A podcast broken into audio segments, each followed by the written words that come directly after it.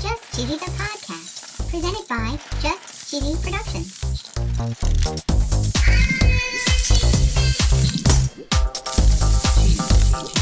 Hi there. I'm your host, Fawn Dare. In this week's episode, we're going to talk about the history of processed cheese. Ew. It's not exactly what you think. Yeah. We're going to learn about government cheese. We're going to hear our segment, Not Cheese. Again? We're going to hear about an interesting contest and a very cheesy joke. Oh, yeah. Stay tuned for episode number 12 of Just Cheesy, the podcast.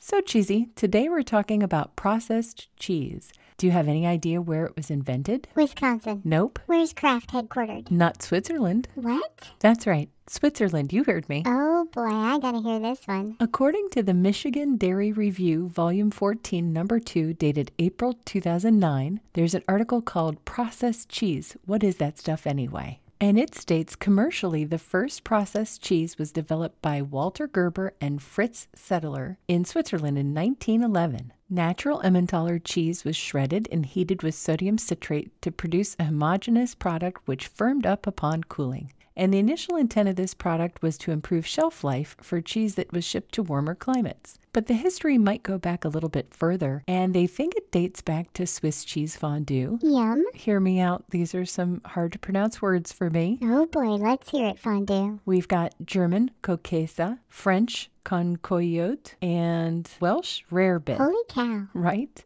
Both the German and French ones were made with coagulated sour milk or skimmed milk. The fondue was made with Swiss cheese. Of course. Soda was added in the preparation of the German one, eggs were used in the French one, and wine or beer were used to prepare the fondue. Oh yeah. So we've got the French, we've got the Germans, we had the Swiss in 1911, and they were making that big block of cheese so that they could deliver it to warm places. But around this time, James Lewis Kraft, you know the guy, Yeah, like Kraft. in the United States was working independently on blending and heating of natural cheeses. The first patent he had was issued to him in 1916, and it describes melting pieces of cheddar and stirring it while heating to form a homogeneous warm cheese, and this was then packaged in glass jars or cans. Who knew? In 1921, Kraft was issued another patent. It describes a loaf Did you say loaf? a loaf of cheese. It's believed that the 2.3 kilogram loaf was responsible for nearly doubling the processed cheese consumption in the U.S. during that time period. That's five pounds. Yep, it sure is a big loaf of cheese. In the 80s, we had five pound blocks of cheese that a lot of people called government cheese. What's government cheese? There's an article on History.com called How the U.S. Ended Up with Warehouses Full of Government Cheese. The Agricultural Act of 1949 gave the Commodity Credit Corporation, CCC, a government owned corporation which was dedicated to stabilizing prices and helping farmers, it gave them the authority to purchase dairy products like cheese. In the 70s, dairy prices shot up about 30%. Sounds like now. When the government tried to intervene, the prices fell so low that the dairy industry balked. And then in 77, the government set a new subsidy policy that poured 2 billion into the dairy industry in just 4 years. Farmers were producing like crazy to take advantage of the government support, and the government purchased the milk that the dairy farmers couldn't sell, and they processed it into cheese, butter, and dehydrated milk powder. The stockpile was so big it hit 500 million pounds and it was stored in hundreds of warehouses in 35 states. Holy cow. Government didn't know what to do with it. They also didn't know how long it would last, and a USDA official told the Washington Post in 81 that, quote,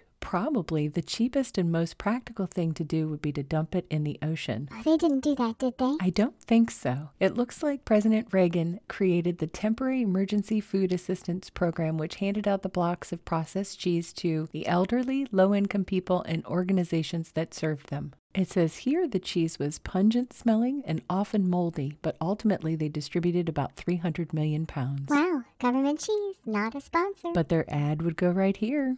It's time for my favorite segment. this week in cheese. According to chewboom.com, Chew, boom, Yes, chew like masticate and boom like an explosion sound. So, yes, on chewboom.com, they say Hormel is giving away a 15 gallon chili cheese keg just in time for Super Bowl Sunday. 15 gallons? Yeah, Yeah, you heard it right, Cheesy. Hormel has unveiled the first ever Hormel Chili Cheese Keg, a new game day appetizer 15 gallon appetizer. a new innovation that combines Hormel chili and cheese inside a fully functioning half barrel keg. Wow. Through February 6, 2022, fans can visit HormelChiliCheeseKeg.com and enter for a chance to win a Hormel Chili Cheese Keg for their Super Bowl party. Let's do it. Now, the keg itself features a proprietary adjustable internal heating element, a tap handle in the shape of a Hormel chili can, of course, Of course. and a chili cheese pump that ensures optimal pouring. Now, this article says at full capacity, the keg provides nearly 300 servings. 300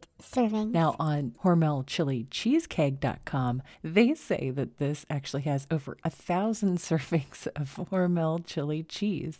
um, I kind of signed myself up for this, but um, I didn't read how many servings it had. It looked like a cute little keg, so I thought a few. So I, I don't know what the heck I would do with a thousand servings of cheese. Here's hoping someone else wins. Yes, because they hand deliver it to your home as well. And uh, we're not having a party. Oh, for Pete's sakes, fondue. So, on to our new segment, Not Cheese. What do we have today, fondue? Since we talked about loaves and blocks of cheese, I thought today would be a good time to talk about Velveeta. So true. According to Wikipedia.com, it says that in 1918, Emil Fry of the Monroe Cheese Company invented Velveeta. In 1923, the Velveeta Cheese Company was incorporated as a separate company and sold to Kraft Foods. In 1927. In the 30s, it was advertised as a nutritious health food, and it became the first cheese product to gain the American Medical Association's seal of approval. Oh, wow. But in 1953, it was reformulated as a cheese spread. But as of 2002, Velveeta must be labeled in the United States as a pasteurized prepared cheese product. What's that mean? Apparently, they originally described it as a pasteurized processed cheese spread versus a pasteurized prepared cheese product. Okay. According to the FDA, pasteurized processed cheese spread is made like pasteurized processed cheese food, but it has to be spreadable at 70 degrees, and moisture must be between 44 and 60% of the total weight, and fat content greater than 20%. That is so much info. Oh, but wait, there's more. Pasteurized processed cheese food is made of one or more cheeses. It's not less than 51% of the final weight, mixed with one or more optional dairy ingredients, such as milk or whey. It can include an optional non dairy ingredient. The final solid must be 44% moisture and have fat greater than 23%. Okay. And there's one more. Pasteurized processed cheese made of one or more cheeses excludes cream cheese, cottage cheese, includes American cheese. In the final product, moisture can't be more than 41%, but fat content not less than 49%. What did we even learn? Uh, Velveeta calls itself pasteurized prepared cheese product, which is none of those because it includes milk protein. Bottom line is,